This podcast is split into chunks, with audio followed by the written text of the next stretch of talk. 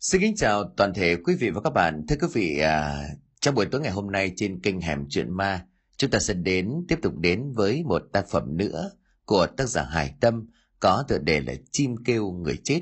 Một câu chuyện thưa quý vị là rất hay. À, hy vọng là sẽ mang đến cho quý vị một à, giờ đồng hồ nghe chuyện thú vị trong buổi tối ngày hôm nay.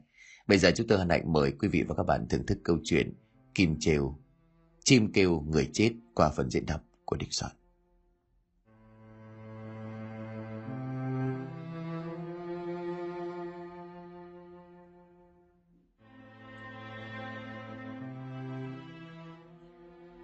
Đang ngồi ăn cơm trên cái chõng tre đặt ở ngoài hiên cho mát, bà cụ thìn khẽ nhau mắt nhìn lên đám mây rám vàng ở cuối chân trời, đang bị mây đen kéo tới che kín, khi mà trời đã nhá nhem tối rồi bảo. Trời hôm nay oi mà tao thấy nhức chân quá, mấy đứa ăn uống xong thì tranh thủ bốc hết uh, mất bị thóc vào trong kho, kẹo nó có mưa to đấy, đừng có để ngoài thềm kẹo ướt. Có cái nồi chè đỗ đen ta nấu từ chiều, Thằng Bi lát đạp xe ra nhà bảo Hoa béo ấy, mua túi đá lạnh về cho cả nhà giải nhiệt nhé. Vợ chồng ông Tất với vợ chồng của đứa con trai cả cùng cháu nội đang ăn. Nghe vậy thì vội lùa nhanh bắt cơm để chạy mưa. Ông Tất còn nuốt chừng cả miếng cá rán vào bụng, rồi đứng lên vừa kéo cái bạt ra, chuẩn bị che mưa, vừa trả lời bà cụ thìn đã ngoài 80. Vâng ạ, à, cô cứ an tâm, Nay à, thằng à, vợ chồng à, thằng cả nó không có ra tiệm cho nên là nhoáng cái là xong thôi. Mà con bảo là cụ mắt mũi đã thế thì đừng có mà mò mẫm xuống bếp làm cái gì. Nhưng mà cụ đứt tay chảy máu hay là bỏng lửa thì có phải chết không? Có cái việc gì thì cứ bảo cái Lan hay là mẹ nó làm cho. Bà cụ tin móm mém cười chửi thề một tiếng trách con trai. Tiền sư bố nhà anh. Tao mồ nhưng mà tao vẫn nuôi được anh em mày già đời đấy thôi. Không sao, Cả nhà bận rộn ngoài đồng tao ở nhà chơi cũng thấy buồn chân buồn tay. Vận động tí cho nó khuây khỏa. Mà cái bếp có ba bước chân bé bằng cái mắt mũi đó. Tao thuộc lòng chỗ nào để cái gì. Có khi còn tỏ hơn cả nhà anh đấy. Bà Tuất nghe mẹ chồng nói vậy thì bật cười hùa theo mà mắng vốn chồng. tớ đã nói có ăn thì để, để im lặng mà hưởng. Nói ra làm gì lại được ăn mắng lại được ăn chè mẹ nhỉ. Nói nhiều chỉ có thiệt thôi. Rất lời cả nhà sáu người bốn thế hệ vui vẻ cười ồ.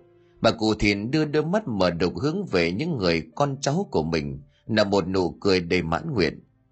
Với cổ gia đình tuy vẫn còn khó khăn, nhưng lúc nào cũng thuận trên thuận dưới như vậy, quả là đủ mãn nguyện lắm rồi.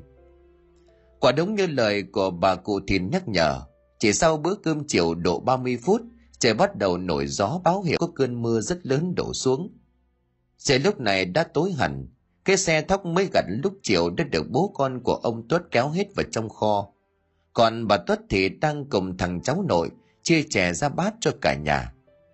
Ngồi lau những giọt mồ hôi chảy vào mắt cây xẻ, ông Tuất trông ra đám cây cổ thụ ngoài đường, đang oằn mình theo cơn gió bụi mà chập miệng bảo. Mày cái chân mẹ dự báo thời tiết chuẩn đi, chứ không để cái cơn rông nó bất ngờ thế này chờ tới không kịp. Không biết là bên nhà cái tâm nó có biết là có cho thóc vào chưa nữa. Mẹ cái cái con số khổ, vớ vào cái thằng chồng siêng ăn lười làm. Lại một thân một mình nó è cổ ra nó kéo thóc cho mà xem.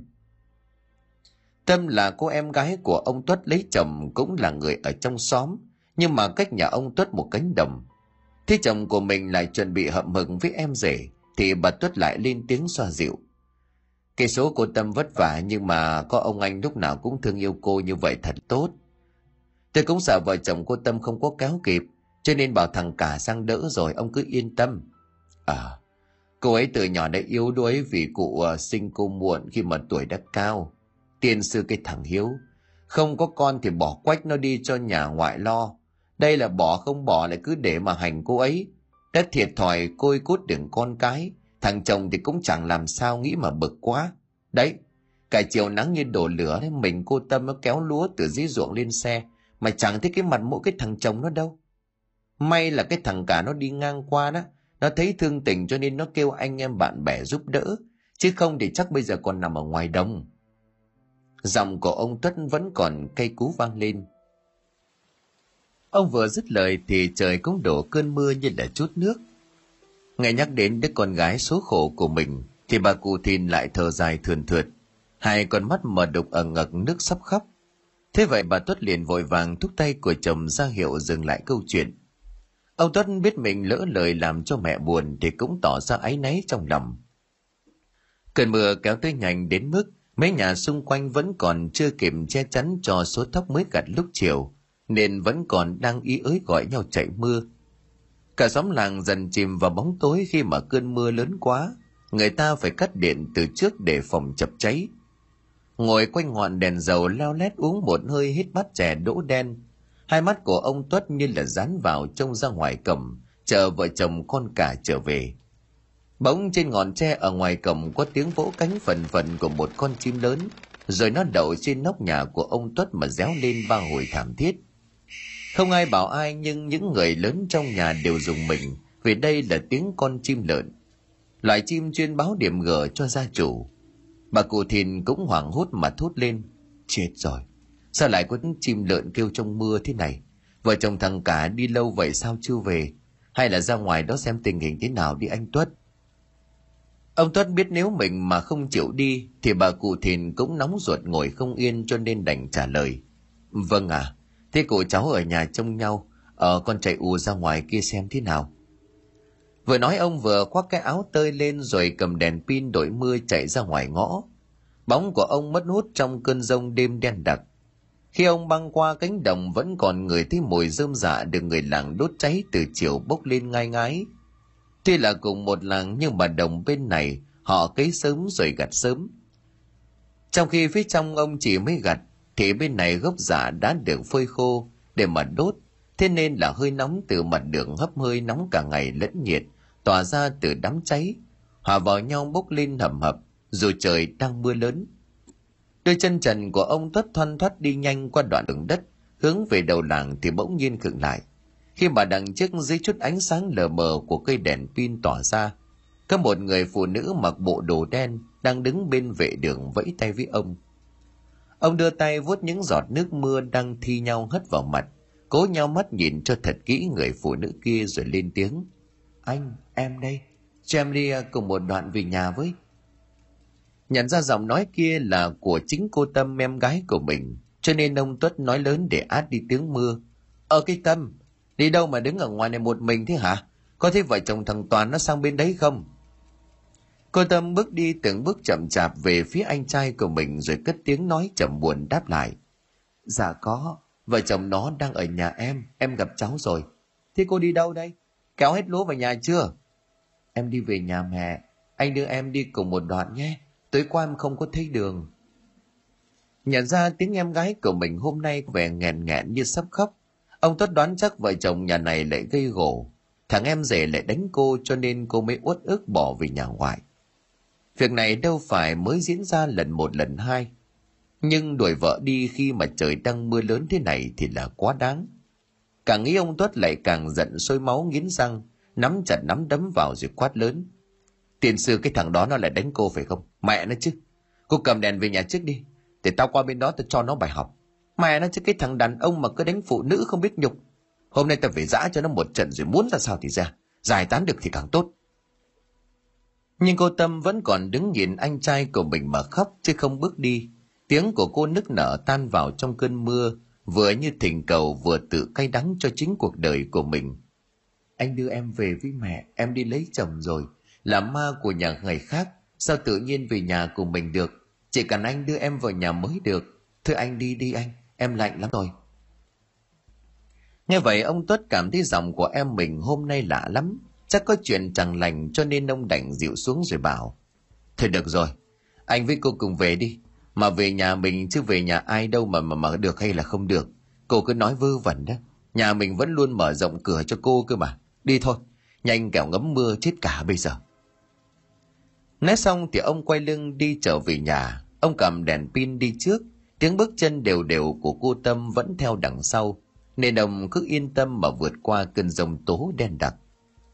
Vừa về đến đầu ngõ thì vợ chồng của anh Toàn cũng vừa đèo nhau trên chiếc xe đạp về tới. Gặp bố thì Lan nhảy phát xuống xe hốt hoảng. Bố ơi, chắc là có chuyện rồi. Vợ chồng con à, qua bên đó mà chẳng thấy cô Tâm đâu.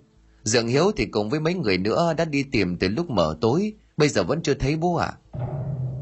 Ông Tuất tiếng người khi nghe người con dâu nói vậy. Ông vội vàng quay ngoắt lại đằng sau xem em gái của mình nói sao. Thì bàng hoàng tới nỗi đánh rơi cả cây đèn trên tay xuống đất.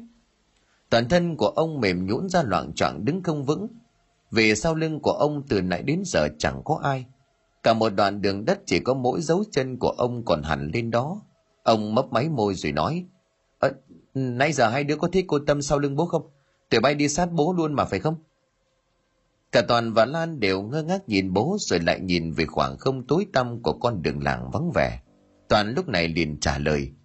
Còn thấy bố thì có một mình thôi mà. Nãy con đi ngay sau gọi bố mãi mà bố chẳng nghe. Trời đất ơi, vậy thì có chuyện thật rồi. Câu chuyện của ba bố con còn đang răng dở, thì trên nóc nhà một lần nữa, con chim lợn lại réo lên ba hồi thảm thiết. Trong đêm đen cặp mắt của con chim sáng rực như lửa, nhìn chòng chọc về phía ba người, rồi lao vút lên hàng cây cổ thụ bên đường mất hút vào cơn rông ảo ạt. Chuyện cô tâm tích khi mà đẩy lúa về nhà làm cho cả xóm làng kinh động. Nhà nào cũng cử hết đàn ông tham gia tìm kiếm người đàn bà tội nghiệp. Vì trước đến nay cô Tâm và cả nhà bà cụ Thìn đều sống phúc đức, được cả làng yêu mến. Bà Tuất ở trong nhà biết tin em chồng gặp chuyện, dù trong lòng nóng gian như lửa đốt, nhưng cũng chỉ dám nén tiếng thở dài vào trong. Bạc mắt ngóng ra ngoài cầm chờ tin chồng con chuyển về, để không làm cho mẹ chồng yếu bị chấn động. Năm nay bà cụ đã ở cái tuổi thất thập cổ lai hy, sợ thêm một cú sốc này, bà cụ sẽ không chịu nổi mà ngã bệnh ra đó thì khổ cả nhà. Thế nhưng cả làng cười nhau hò hét, mò hết ao kênh lùng sục từng bờ bụi trong làng. Suốt cả đêm đến sáng chẳng thấy tung tích của cô Tâm đâu. Ông Tuất như là ngồi trên đống lửa gặp người nào cũng chỉ nhận được cái lắc đầu thất vọng.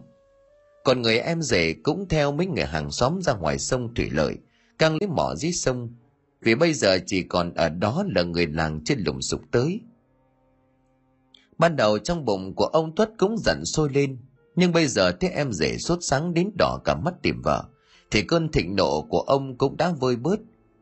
Nghĩ đến hình ảnh cô Tâm lúc gặp nhau giữa đồng mà ông Tuất không khỏi bất an, vì ông biết mình chẳng thể bị ảo giác. Mà có lẽ đó chính là điểm báo mà cô Tâm cố gắng gửi gắm đến ông. Bây giờ ông chỉ mong nhanh chóng tìm thấy cô em gái để đưa về nhà cho ấm lòng. Kể cả còn sống hay đã chết, ông cũng đưa cô về lo liệu chu toàn, chứ không bao giờ để cô chịu thêm thiệt thòi nào nữa. Sáng hôm sau cơn rông đã qua đi, bầu trời lại trong xanh cao vời vợi, tỏ ánh sáng chói chang xuống ngôi làng thơm mùi lúa mới. Từng tốp người tham gia tìm kiếm cô Tâm lần lượt kéo nhau trở về. Khuôn mặt của ai cũng lộ ra một vẻ mệt mỏi và thất vọng. Vì cho đến bây giờ chẳng biết cô Tâm đã đi đâu. Thay bộ đồ đã được vợ chuẩn bị xong, ông Tuất rít một hơi thuốc rồi hạ giọng nói. Tối qua cụ có hỏi gì không bà đó? Bà Tuấn lén nhìn ra ngoài sân thấy mẹ chồng đang cẩn mẫn, nặn mấy viên bánh nếp chuẩn bị cho cu Bi mang đi học, thì yên tâm trả lời. chồng vía chưa qua mắt trời cụ ngủ được, chẳng thích cụ chờ mình như mọi hôm, cho nên là không biết cha con ông không có về nhà. Vậy thì tốt, giấu được cụ ngày nào hay ngày đó. Tôi qua bên đó đây. Một lát nữa giáo sân thì bà chịu khó đổ lúa ra giúp tôi. Làm được tới đâu thì làm không phải cố. Chưa tôi về tôi làm nốt.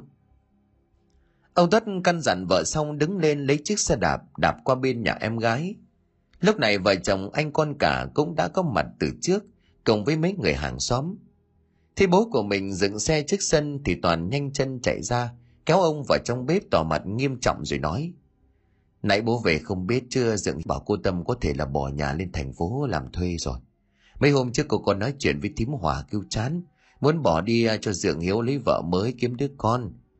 Cô còn bảo là xong mùa màng thì đi. Mà đúng hôm qua nhà cô gặt hết lúa rồi bố ạ, có khi nào... Nghe con trai của ông kể lại thì ông Tuất rất sốc. Ánh mắt của ông quét nhanh qua mấy người đàn ông đang ngồi cùng với anh công an để mà cung cấp thông tin về vụ mất tích của cô Tâm. Thế em rể có vẻ thất thần hai mắt chụp xuống rơm rớm nước mắt rất thương cảm. Nhưng bằng trực giác của một người anh, một người bộ đội giải ngũ, ông Tuất cảm thấy có điều gì không đúng trong câu chuyện này. Và cả việc tối hôm qua gặp cô Tâm đứng ở ngoài đồng. Nhất định không phải là ảo giác, mà đã có một điều kinh khủng xảy ra với em gái của ông. Ông tin chắc là như vậy. Ông hiểu em gái của mình đó là người chịu thương chịu khó, lại hết sức yêu thương mẹ già. Giờ có khổ cực đến đâu cô cũng không bỏ làng bỏ nhà mà đi. Vì hôm nay hết cô sợ một khi đã đi rồi thì chàng còn cơ hội gặp lại người mẹ đã ở tuổi xế chiều như đã ngọn đèn leo lét ở trước gió. Giờ không tin câu chuyện do em rể đang tường thuật lại cho mọi người. Nhưng ông Tuất cũng không xông lên nhà mà làm lớn chuyện. Chỉ khẽ thở dài nén giọt nước mắt đang trực trào ra vào bên trong họng nghẹn đắng rồi bỏ về nhà. Cả ngày hôm ấy trời nắng như đổ lửa, phía bên công an thông báo thông tin cô Tâm biến mất và tỏa ra các bến xe bến tàu tìm kiếm. Nhưng là một ngày nữa trôi qua mà không hề có tung tích gì cả. Ngày trong nhà ông Tuất đều đã lầm lỗi làm việc, rồi thay nhau đạp xe lên ủy ban nghe ngóng tin tức. Mọi người đều không dám nhắc đến chuyện của cô Tâm vì sợ bà cụ thìn nghe thấy lại suy sụp mà đổ bệnh. Mà bà cụ thìn bỗng dưng hôm nay cũng khác lạ. Bình thường bà vẫn ngồi trên cái ghế tre trước cửa mà phê phẩy chiếc quạt mo để nói chuyện với con cháu. Thế nhưng mà hôm nay bà cụ từ sáng đã ngồi yên lặng nặn bánh nếp rồi lại lôi hết đồ cũ ra gấp lại. Đến bữa thì cụ ngồi vào trong mâm cơm nhưng mà lạ thay. Bà còn lấy thêm một cái đôi bát một đôi đũa nữa để bên cạnh. Ai hỏi bà cụ thì cũng chỉ ậm ừ, dùng mấy đứa ăn nhanh rồi còn nghỉ ngơi. Thế bà cụ như vậy ông Tuất cũng lo lắng lắm. Thế nhưng mà không thấy cụ hỏi han gì về chuyện cô Tâm. Cho nên ông cứ yên tâm vẫn đang giấu được chuyện không may kia, mà không bao giờ biết được rằng trái tim của người mẹ vẫn luôn cảm nhận được sự an nguy của con cái mình. Dù mắt của bà mù lòa nhưng tim của bà vẫn chưa bao giờ ngừng dõi theo, từng bước chân của mỗi người con do bà đứt ruột đẻ ra. Ngay trong đêm hôm qua bà đã biết cô con gái bạc phận của mình có chuyện chẳng lành, nhưng bà vẫn lặng lẽ cố nốt trọn đau thương vào trong để chờ khi mà con được trở về nhà. Đến chiều hôm sau, khi mà trời còn đang dám vàng ánh nắng, ông Tuất lại đạp xe chạy qua cánh đồng tính sang nhà em rể để nghe ngóng xem có tin gì mới không. Khi đi ngang qua cánh đồng nơi mà ông đã gặp cô Tâm, trong lòng bất chợt nổi lên từng đợt sóng nóng gian, khiến cho ông phải dừng lại ôm ngực thở hổn hển. Không khí vẫn còn oi bức vì cả ngày mặt trời thiêu đốt khắp cánh đồng, mặt đất đã xe lại và nứt thành từng đường như là vết chân chim. Ánh mắt của ông nhòe đi vì mồ hôi ướt đẫm từ chán chảy vào khóe mắt. Đoạn đường này chính là nơi mà trong cơn rông tố tối hôm trước, cô Tâm đã đứng chờ ông và theo ông về nhà. Bỗng một đàn quạ từ trên trời lao xuống cánh đồng phủ đầy cho bụi, từ vụ đốt giả. Chúng gọi nhau quang quác rộn ràng cả một góc cánh đồng, rồi xà xuống rỉa trên mặt đất. Thế cảnh này ông Tuất tự hỏi, quái lạ, quả ở đâu ra mà nhiều như vậy? Không lẽ là có xác chết con gì ở đây? Trên gò đất xa xa có một bóng người phụ nữ mặc đồ đen, có một cái nón ngang hông đang đứng, nhưng lũ quả vẫn vây quanh người phụ nữ kia mà gọi nhau tới săn mồi. Ông vẫn còn đang tần ngần nhìn diễn biến của đàn quả, thì mấy đứa trẻ chăn trâu bắt đầu lùa trâu về chuồng. Chúng đi thành hàng vắt vẻo trên lưng trâu.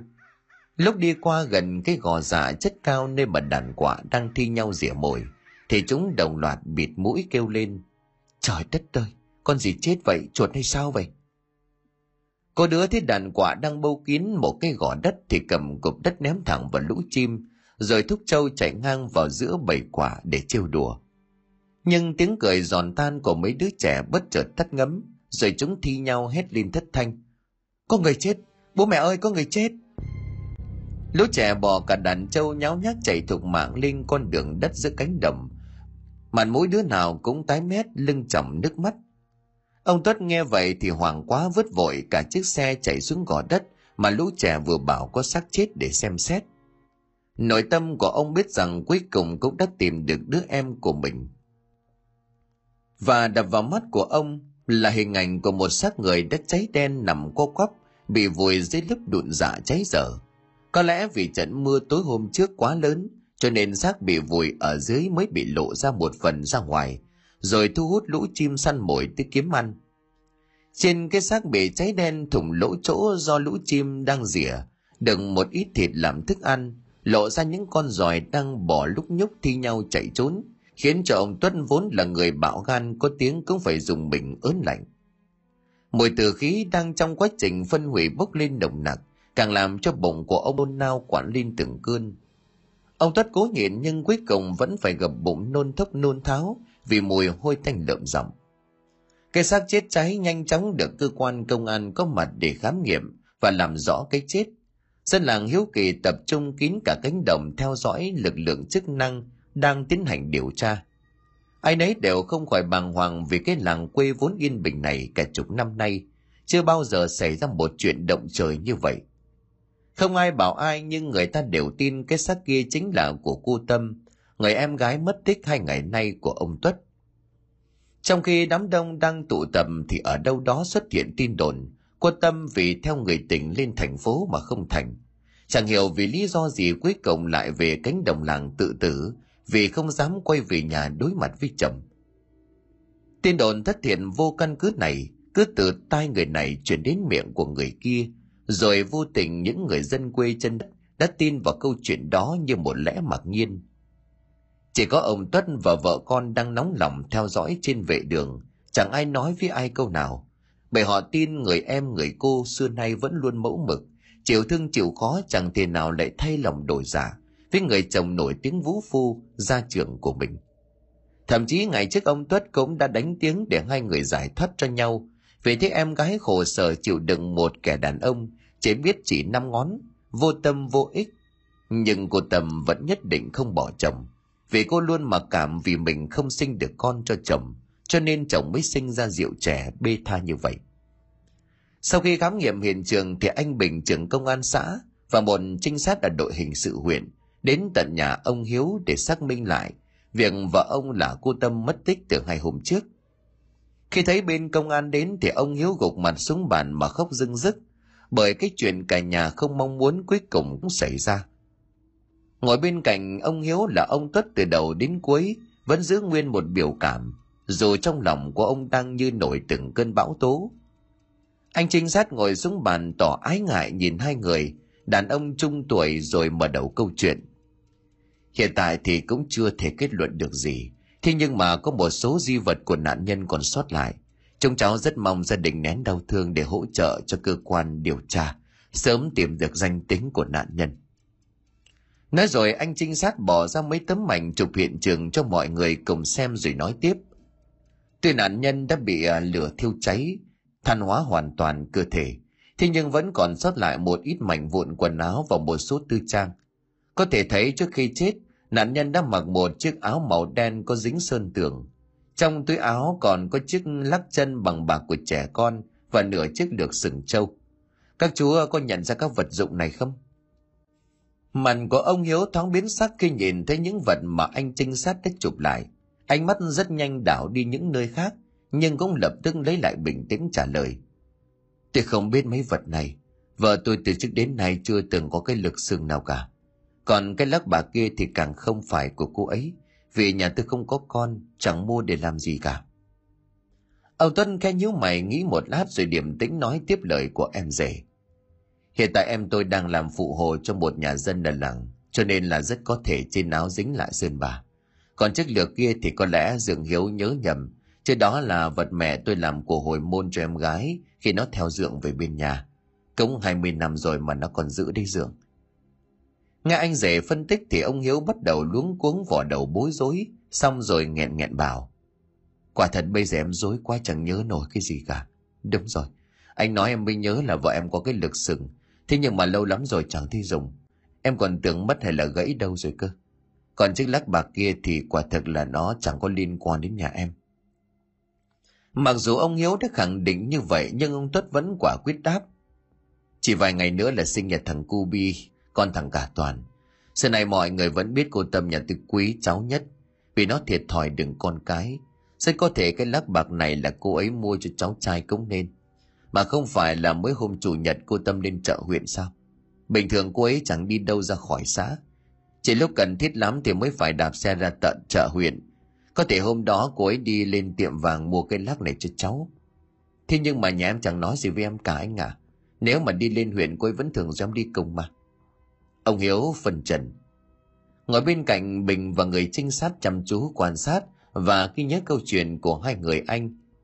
trong nội tâm đã có những nhận định riêng thế hai người vẫn trao đổi qua lại chưa thôi, bình lúc này lên tiếng giải thích đây chỉ là bước đầu để chúng cháu khoanh vùng nạn nhân còn cụ thể thì ngay tối nay, bên pháp y sẽ qua nhà xin mẫu tóc của chú tuất đây để làm xét nghiệm adn với mẫu phẩm của bệnh nhân kết quả adn là chính xác nhất. Vâng gia đình cũng rất tin tưởng vào cán bộ điều tra và chứng cứ khoa học. Mong sớm ờ, có thể trả lời thích đáng cho người đã khuất. Ông tuất đặt hết hy vọng vào từng câu từng chữ, gửi gắm đến lực lượng công an. Trong khi đó, ông hiếu vẫn gục mặt xuống vò mớ tóc rối bời đã lốm đốm bạc, lộ rõ sự mệt mỏi. Người đàn ông ngoài 50 tuổi nhưng không vướng bận con cái và được vợ chăm sóc đến tận nơi đến chốn nên vốn phong độ hơn tuổi lúc này vò võ ngồi trong ngôi nhà chẳng còn đồ đạc gì đáng tiền từ nhà của vợ chồng em gái trở về, ông Tuất lại đạp xe băng qua cánh đồng, nơi mà vừa tìm thấy xác người chết cháy nghi là của cô Tâm. Rồi trời đã tối nhưng một vài người dân hiếu kỳ vẫn đang tụ tập trên đường nhìn xuống cánh đồng, đừng trăng đèn sáng trưng để bảo vệ hiện trường bàn tán xôn xao. Công tầm này hai ngày trước, trong cơn rông ông Tuất đã gặp em gái của mình. Bây giờ ông mới nghĩ, có lẽ tối đi thực ra mình đã nói chuyện với linh hồn của Tâm, Trước khi mà cơn rông đổ xuống đứa em tội nghiệp của ông đã bị bỏ mạng nơi cánh đồng vắng vẻ này. Càng nghĩ ông này càng thương em gái của mình hơn, bởi đến khi mà hồn lìa khỏi xác, cô cũng chỉ một lòng hướng về mẹ già, với gia đình đã sinh ra nuôi cô khôn lớn. Đang miên man suy nghĩ thì ông Tuất trợn khựng lại, khi mà từ trong đám người đang đứng bên vệ đường, có một người phụ nữ mặc đồ đen, quăm cái nón lá ngang hông xoay người hướng ra phía ông, dưới ánh trăng sáng lờ mờ ông vẫn còn nhìn rõ được người phụ nữ nhỏ thó kia, có một cặp mắt buồn rười rượi như đang trông chờ ông ở đây từ trước, và người đó không ai khác chính là cô Tâm em gái của ông. Cô Tâm nhìn ông vừa tha thiết vừa đau đớn, rồi cứ như vậy lầm lũi bước đi về trong làng, nơi có căn nhà nhỏ của mẹ đẻ. Ông Tuất cũng dắt xe đi ngay sau bóng hình mờ ảo của em gái, mà ruột đau như cắt Ông thương em lại giận chính mình. Nếu trước đây ông dứt khoát đưa em rời khỏi nhà chồng, thì có lẽ giờ này cô Tâm đang được sống nghiên ấm bên mẹ già và gia đình của anh trai, chứ không phải cô độc đến tận lúc chết như vậy. Khi đi đến rặng tre trước cổng nhà, cô Tâm đứng lại nhìn vào trong, rồi lại quay sang nhìn anh trai. Ông Tuất liền vội bước lại rồi nghẹn ngào nói, Tâm ơi, em vào nhà đi. Nhà mình đây rồi em vào với mẹ với anh. Một cơn gió hè thoảng qua làm dặn che già lay động cót két, như những ngày xưa hai anh em còn sống quây quẩn trong ngôi nhà này. Cô Tâm mỉm cười hiền từ ánh mắt tràn đầy yêu thương trả lời anh. Giờ em đã là ma của nhà khác, anh cho em về thì em xin ông bà tổ tiên nhà mình để em được vào nhà với nhé. Em không muốn cô đơn trong gia đình của nhà người ta nữa anh ạ. À. Em muốn được về với cha với mẹ với nhà của chúng ta. Ông Tất run rẩy rơi ra hai dòng nước mắt, rồi cố kìm nén từ lâu rồi đáp. Chờ anh, để anh thắp hương lên bàn thờ xin tổ tiên cho em, rồi anh đón em vào trong nhà. Dạ anh, em chờ nhé. Nói rồi linh hồn của cô Tâm từ từ khuất dần vào trong bóng trăng sáng như bạc trên từng lá tre. Còn nông tuất thì cũng vội vàng đi vào nhà, thắp lên ba nén hương rồi lẩm rẩm khấn vái. Ông khấn xong thì bát hương của nhà ông bồng lên một làn khói trắng vườn quanh nhà. Sau đó thì bay ra ngoài ngõ, hòa vào làn sương đêm đang bay lả lả trên mặt đất. Trong thâm tâm của ông cho rằng có lẽ người cha quá cố đã đi đón linh hồn người con xấu số, đang vất vưởng ở ngoài đường về với gia đình. Bà cụ thìn mù loà đang nằm nghỉ ở trong buồng thì bất chợt ngồi dậy, lần mò bước ra bên ngoài, ngồi trên cái chõng tre trước cửa nhà, nhìn ra ngoài cầm Nhìn đồng hồ cũng đã hơn 8 giờ. Bình thường giờ này ở quê mọi người đã buông màn đi ngủ vì lao động mệt mỏi vất vả cả ngày. Và sáng mai còn phải dậy ra đồng sớm gặt lúa trước khi mặt trời lên để tránh nóng. Bà cô Thìn từ trẻ đã theo cái bóng nếp đó, cho nên ăn cơm chiều xong là bà mang cái quạt mo lên trên giường nằm phe phẩy. ấy vậy mà hôm nay, bà cô lại ngồi trong đôi mắt chỉ còn hai vịt mở đục hướng ra ngoài cầm khuôn mặt nhăn nheo chậm ngâm tĩnh lặng như mặt nước không một chút gợn sóng thằng cô bi đang học trong nhà thấy cụ vẫn cứ ngồi thao thức mãi thì chạy ra, nhẹ nhàng ngồi xuống xoa lưng cho cụ rồi hỏi. Cụ ơi, sao cụ không đi nằm cho khỏi đau lưng, cụ nóng hay sao hả? Bà cụ thiền xoa đôi bàn tay cứng như giáp của mình xoa xoa mấy cái rồi trả lời đứa nhỏ. Cụ chờ nội với lại bà cô của cô Bi về nhà. Cô Bi này ông nội đâu rồi? Dạ ông vừa ra sau hè hái cái gì ấy? Cô ơi, sao cô lại chờ nội với bà cô con không hiểu? Vừa lúc đó thì ông Tuất cũng từ sau hè đi vào. Bà cụ thiền liền hỏi với ra. Này, anh hái chầu buổi tối đã xin nó chưa? Không xin mai cây nó chết đấy. Vôi mẹ mới tôi sẵn rồi, anh đặt lên cha luôn đi. Tí nữa cha anh còn về mà có cái đĩa chầu với ấm nước chè lồng ấy vui lắm đấy. Ông Tuất ngỡ người khi mẹ của mình lại bảo như vậy.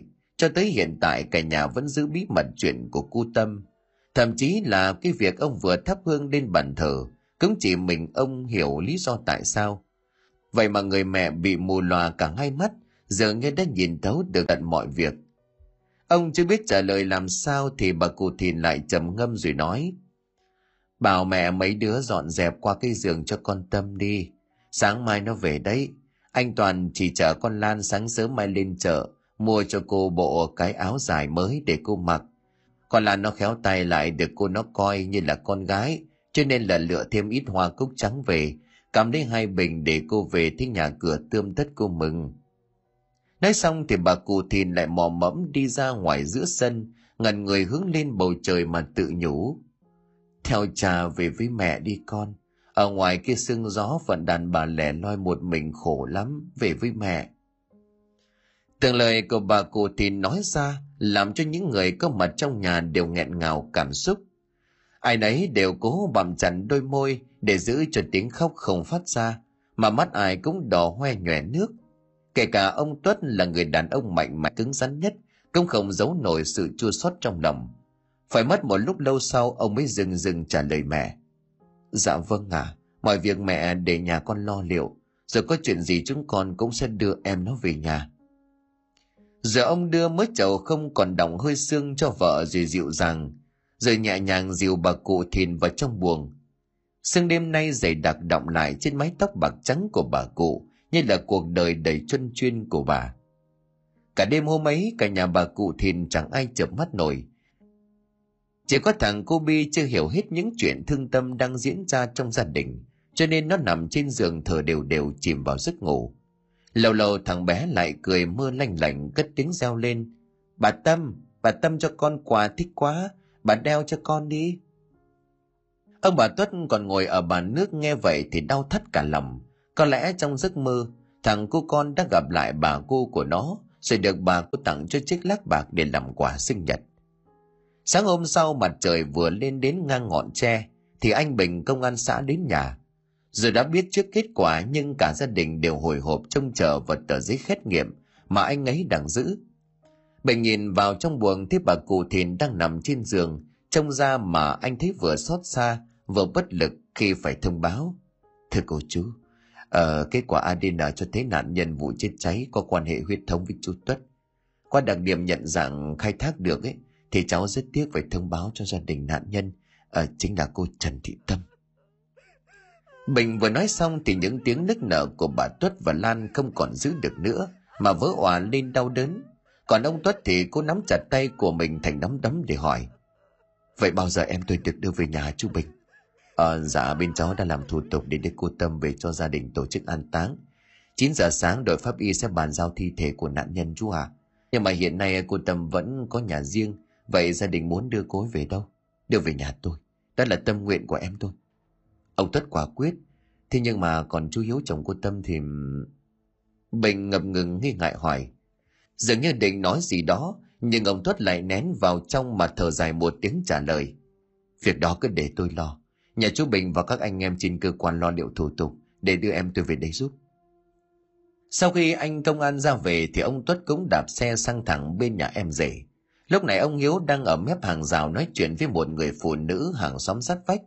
Hai người cẩn trọng vừa thì thầm to nhỏ vừa láo liên trông ra ngoài đường. Người phụ nữ này tên là Hòa, cũng là họ hàng của nhà ông Tuất. Trước là vợ của một người em họ của ông Tuất, nhưng người em đó đã mất từ hơn chục năm trước. Nhưng hai bên vẫn qua lại thân thiết vì là người cùng làng. Từ ngày cô Tâm về làm dâu bên này, hai gia đình thường xuyên qua lại. Em trò chuyện tâm sự với nhau rất nhiều và coi nhau như là chị em trong nhà về đồng cảm hoàn cảnh của nhau. Một người thì mẹ quá con côi, một người thì chẳng có muộn con nào. Mấy năm là hàng xóm láng giềng tối lửa tắt đèn có nhau, nên trong nhà thím hòa có việc gì đều có bàn tay của ông Hiếu động vào. Dù là ở nhà một mình thì lười chảy thây, không chịu đụng tay đá chân vào việc gì. Người thím hòa này tuy sấp xỉ tuổi của cô Tâm, nhưng do nhà có điều kiện hơn, có công ăn việc làm ổn định, không phải dãi nắng dầm mưa, nên trông cô trẻ hơn cô Tâm đến cả chục tuổi. Hơn nữa lúc nào cũng trưng diện lại biết cách chăm sóc bản thân, nên khi ngồi cạnh nhau càng thấy sự khác biệt giữa hai chị em dâu. Trong lúc hai người đang kéo nhau có vẻ gay gắt, thì ông Tuất đạp xe vào. Ông khẽ nhíu mày khi chứng kiến em rể và đứa em dâu cũ có vẻ giật mình khi mà thấy mình xuất hiện, nhưng ông cũng không đả động gì chuyện đó, mà trực tiếp vào luôn mục đích chính của mình sang đây. Dương Hiếu này, chắc bị công an đã thông báo việc của cô Tâm rồi. Tôi qua là muốn bàn với dựng việc này. Gia đình tôi muốn đưa cô ấy về bên nhà để lo ma chay rồi lập chuyện ban thờ ở bên ấy. Dù sao thì lúc sinh thời em tôi nó cũng có nguyện vọng được ly hôn với Dượng để giải thoát cho nhau. Hai người tính ra đến nay cũng đã ly thân rồi. Ý mẹ con tôi như vậy dựng tính sao? Mặc dù trong lòng mừng như là mở cờ vì chút được cục nợ dành cho người vợ vốn đã cạn tình cạn nghĩa, nhưng ngoài mặt ông Hiếu tỏ ra ngần ngại rồi bảo, ấy chết, làm thế sao mà trông được hả anh? Rồi làng xóm người ta lại cười cho. Rồi sao vợ chồng em cũng đã có 15 năm tình nghĩa. Bây giờ chúng em trên danh nghĩa vẫn là vợ chồng, chứ đã là người dưng đâu mà để nhà ngoại lo tang lễ cho vợ em được chứ. Việc làng xóm dượng không cần phải ngại. Tôi sẽ bảo đó là ý của mẹ tôi. thầy cứ quyết vậy đi. Dượng có tình có nghĩa thì sang thắp cho tôi nén nhang. Sau đó nhà tôi sẽ lập ban thờ cô ấy ở nhà luôn.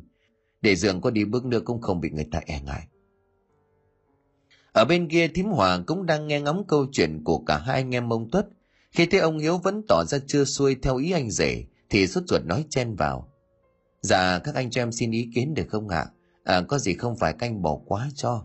Em thì em nghĩ thế này, em tuy là em dâu nhưng mà coi chị Tâm như là chị gái.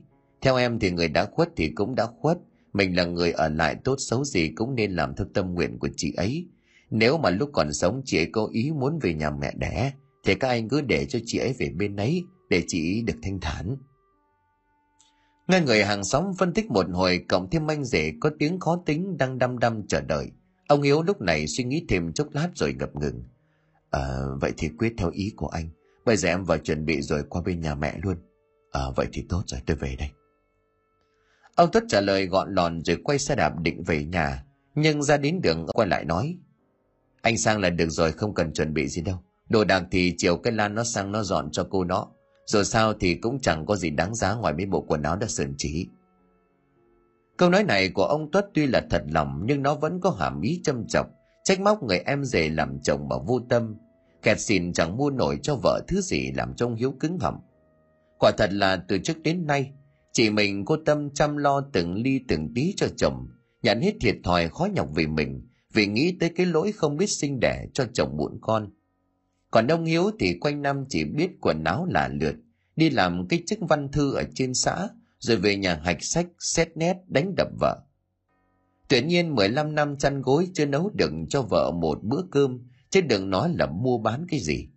Thậm chí vì sĩ diện đồng lương công chức quèn chẳng đủ mua rượu, bao bạn đi ăn nhậu thì còn về nhà lấy hết sạch tiền làm thuê của vợ mang đi.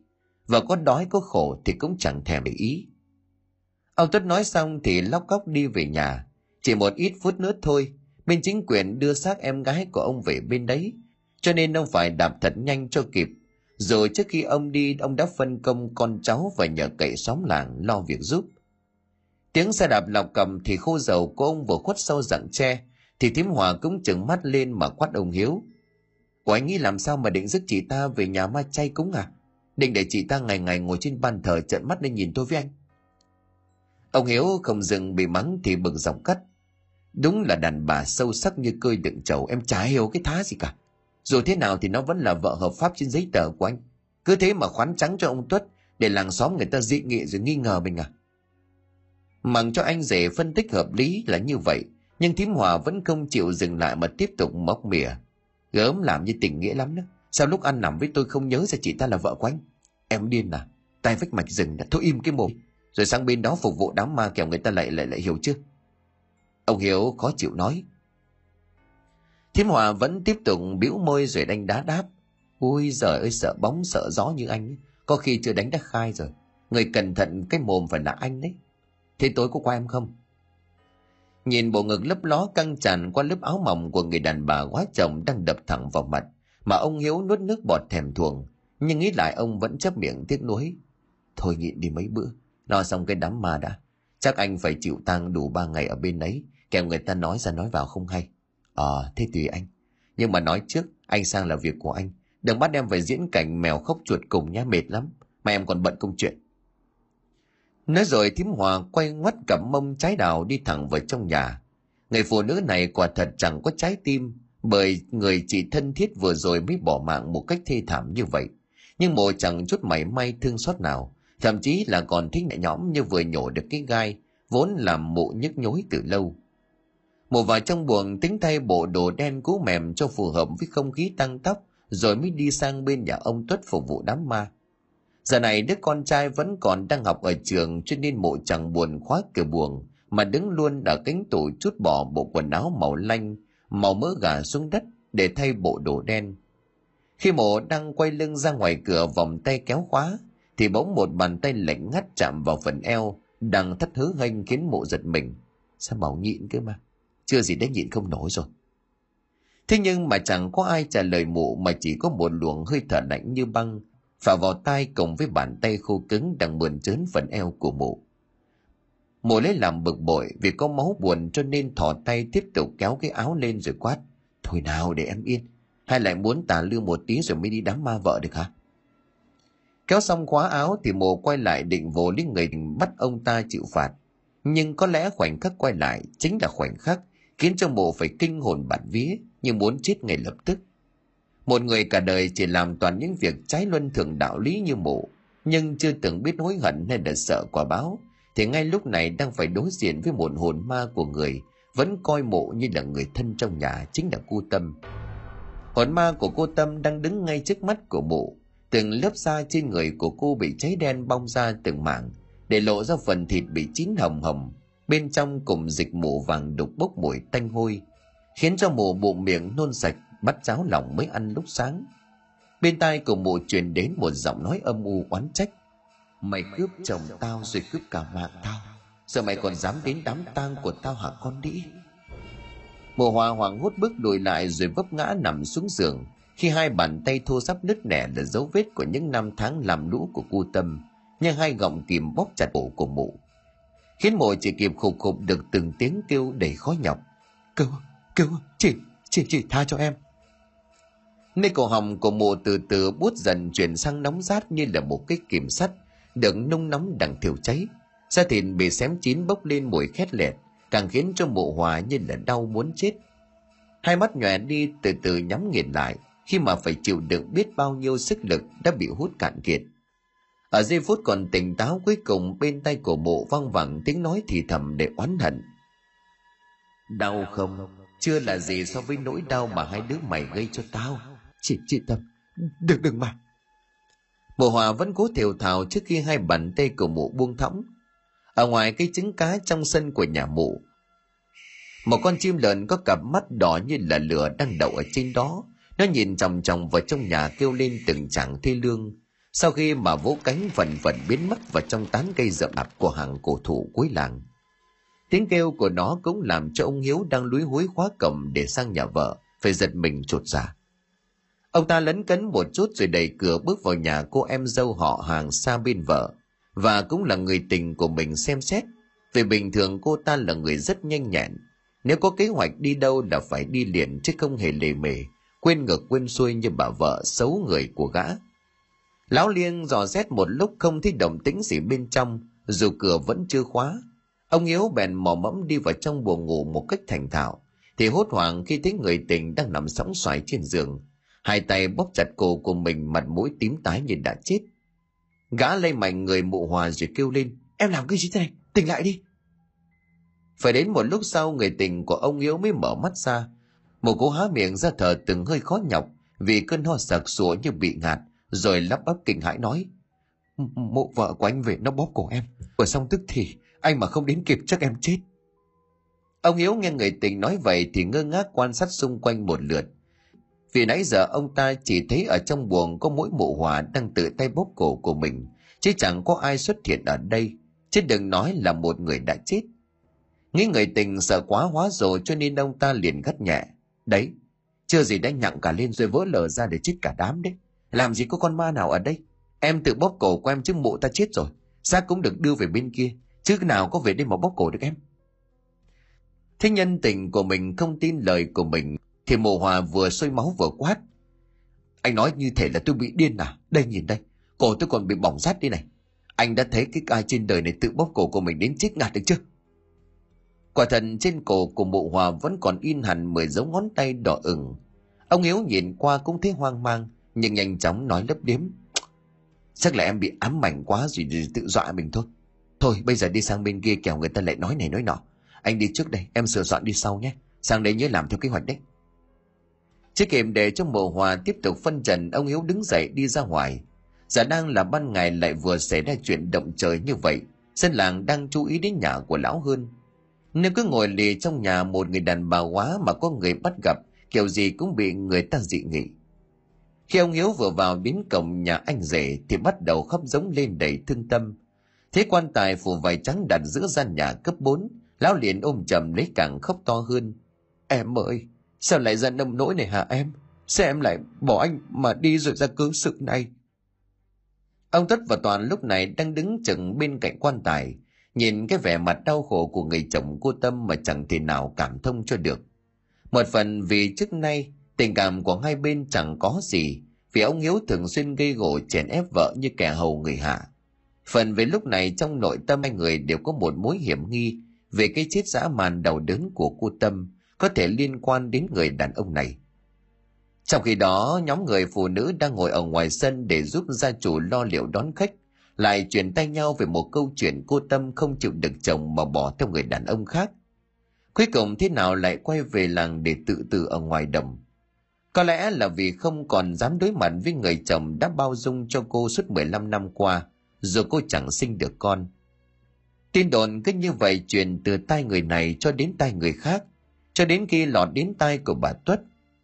Bà Tuất tuy là chị dâu nhưng lại thương em chồng hơn cả em ruột.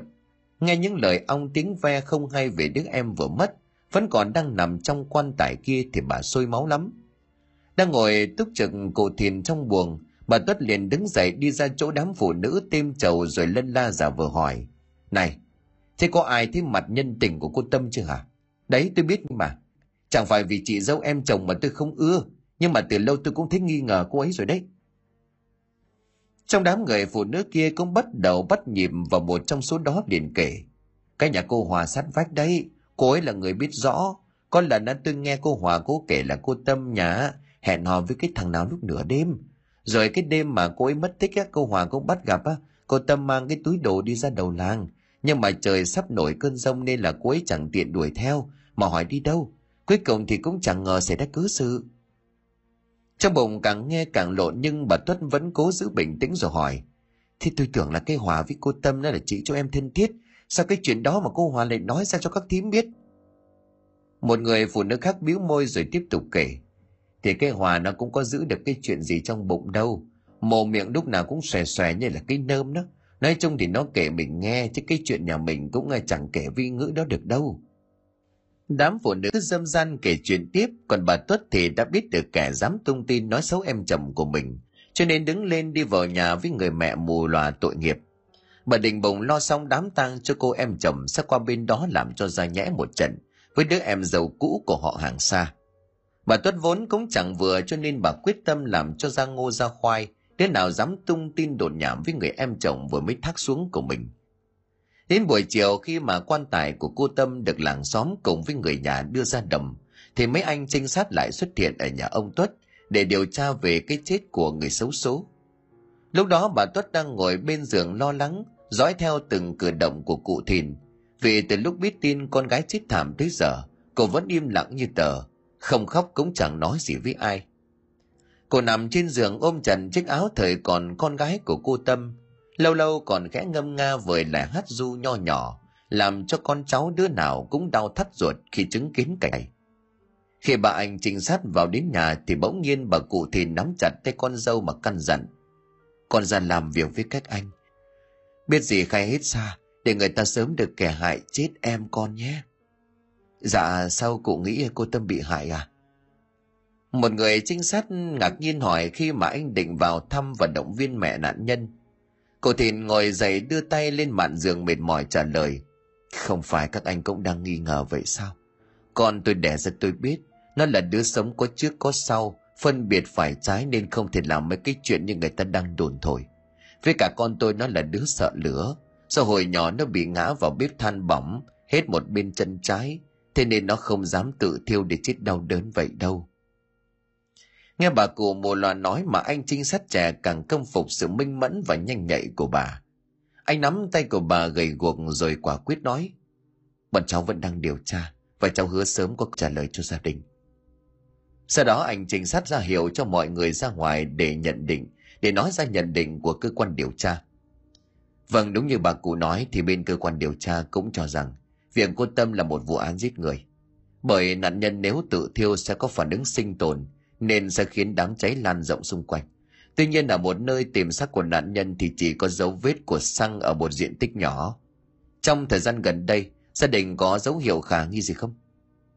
Cả nhà ông tuất cùng nhau suy nghĩ một lúc thì bà tuất ngập ngừng lên tiếng trước. Cái chuyện này không biết có giúp được gì cho các anh không nhưng mà tôi nghi ngờ lắm. Rồi bà kể lại chuyện nghe được những tin đồn thất thiệt dâm gian lan ra trong làng từ trước và trong đám tang của cô tâm và người đã từng tung tin đó ra không ai khác, chính là từ người hàng xóm sắt vách, và cũng là chị em họ hàng của cô.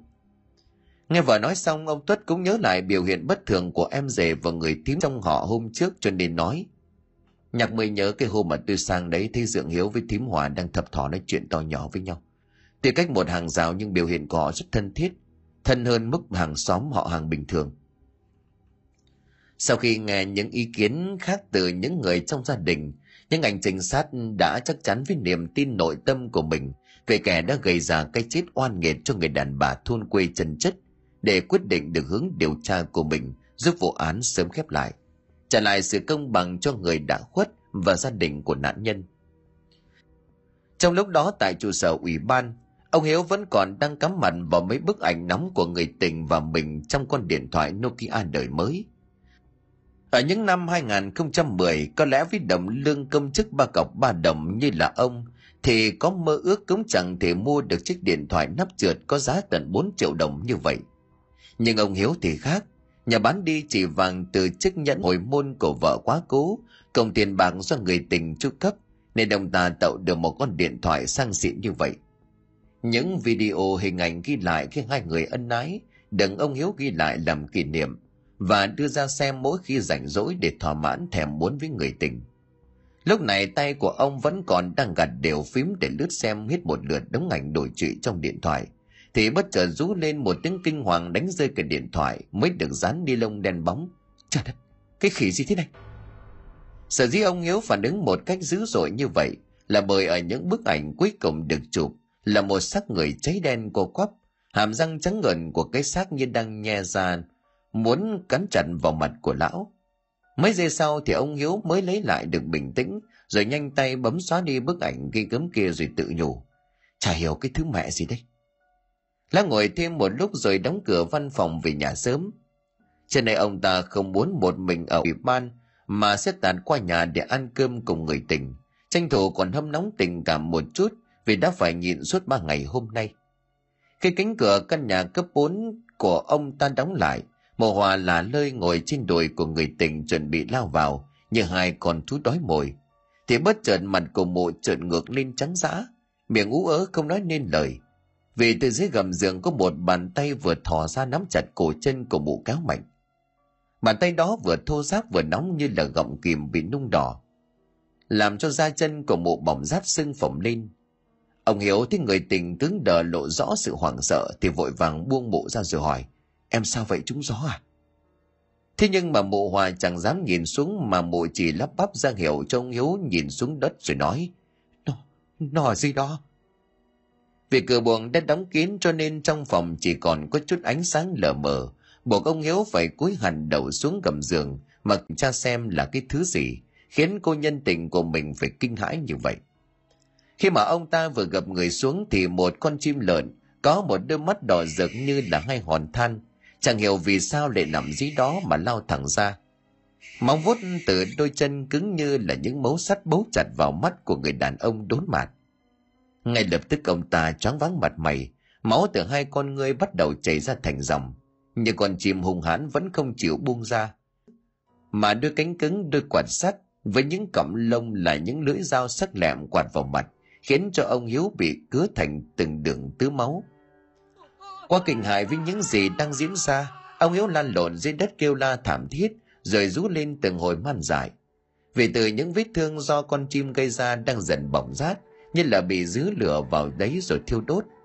Từng mảng da trên khắp mặt khắp cổ cảm tưởng đã bị cái nóng làm cho chín thành than mà bong ra thành từng lớp. Đến lúc này ông Hiếu mới cảm nhận được nỗi đau khôn cùng về thể xác mà chỉ mới mấy ngày hôm trước ông ta cùng người tình đang tâm tẩm xăng thiêu đốt vợ của mình khi cô Tâm vẫn còn đang hôn mê bất tỉnh.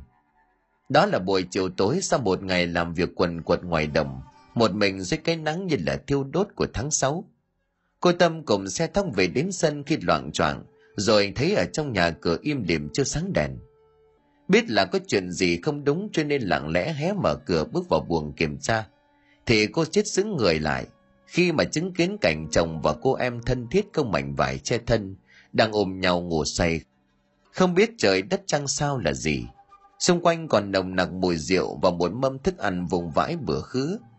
Lúc đó cô Tâm quá cảm phẫn vì trong khi mình thì è cổ kéo lúa ngoài đồng, chỉ vì nghĩ thương chồng không quen làm lụng công việc đồng áng. Là một lòng tin tưởng của em dâu cũ mà để hai người này lừa dối, ăn nằm với nhau, nên cô chẳng nhịn được nữa mà quyết tâm làm bung bét, tung hề mọi chuyện. Nào ngờ cả hai kẻ vô lương tâm kia chẳng những không biết xấu hổ mà còn chế nhạo sự khù khờ của người đàn bà đã khổ cả một đời. Cuối cùng cô Tâm cực chẳng đã, tắt mạnh một cái vào mặt gã chồng tệ bạc để trả lại hết cho ông ta những tủi nhục cay đắng bản thân đã chịu đựng suốt 15 năm qua. Cô đã bận không vì thương cho chính bản thân của mình, thương cho số phận của mình. Cô định lao nhanh về nhà mẹ đẻ như trốn dung thân cuối cùng. Để được gia đình ruột thịt vỗ về xoa dịu những nỗi đau bị phản bội. Nhưng lúc đó ông Hiếu sợ mọi chuyện bị vợ mình phanh phui, nên trong giây phút đất trời giao thoa giữa ngày và đêm, cái ác trong người của ông đã trỗi dậy chiếm hết lý trí, nên đồng tàn đã lấy con dao bầu chém mạnh vào đầu vợ, khiến cho cô Tâm gục ngay tại chỗ. Nhìn thấy máu của người đàn bà xấu số chảy thành vũng, hai người đội lút thú kia lập tức cùng nhau lợi dụng. Khi trời đang nổi cơn rông, lại đã tối chẳng nhìn thấy mặt người, nên chẳng ai đi ra đường mà bọc xác cô Tâm lại, rồi đưa ra cánh đồng tầm xăng đốt để phi tang tội ác của mình. Ông Hiếu đặt vợ của mình dưới một ụ dạ lớn rồi bắt đầu mở căn xăng. Vừa mới rút ra từ bình xăng xe máy tầm hết lên người của vợ. Đáng sợ hơn khi mà bị đổ xăng lên người, theo bản năng sinh tồn của cô Tâm đất tỉnh lại, dịu út cầu xin hai con quỷ kia tha chết.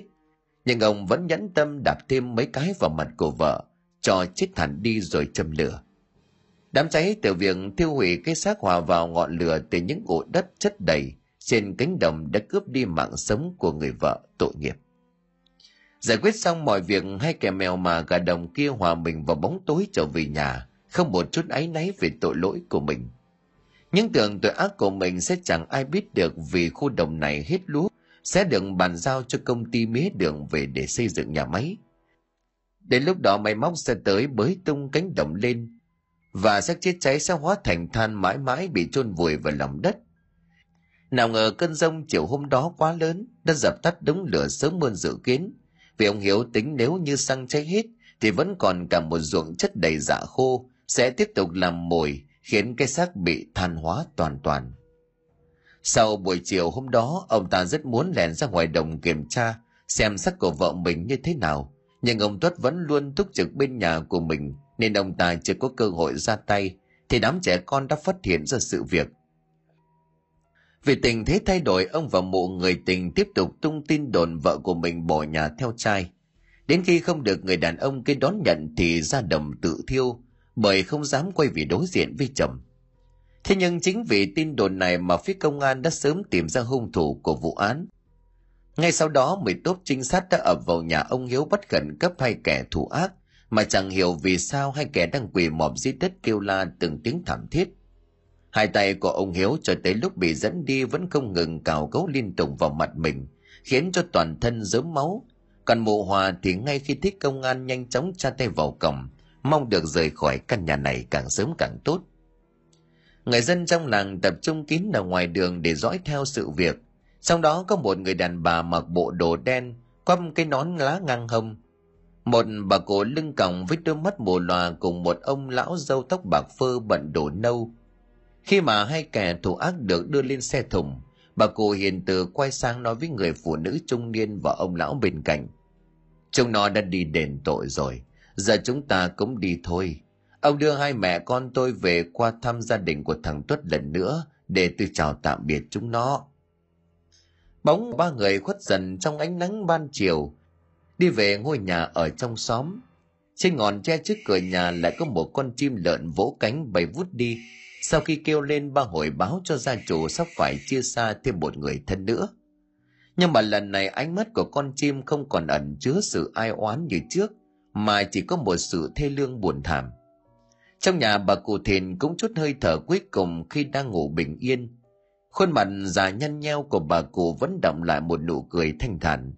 Có lẽ di nguyện cuối cùng của cụ đã hoàn thành, cho nên yên tâm mà ra đi. Nắm lấy bàn tay vẫn còn chút hơi ấm vương lại của mẹ. Ông thất thở dài một tiếng rồi động viên mọi người. Cụ đi với cô Tâm rồi. Có lẽ cụ không muốn sống những ngày cuối đời, phải chịu đựng nỗi đau mất con, nên cụ đã đi để theo yêu thương bao bọc cô Tâm.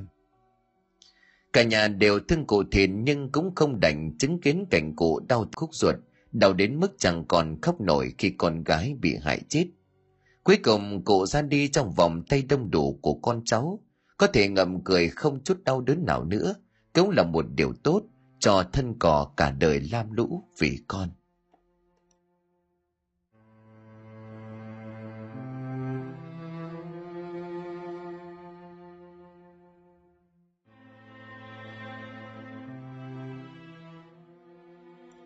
Xin cảm ơn quý khán thính giả đã chú ý đón nghe. Xin kính chào tạm biệt quý vị và xin hẹn gặp lại quý vị và các bạn trong những câu chuyện tiếp theo.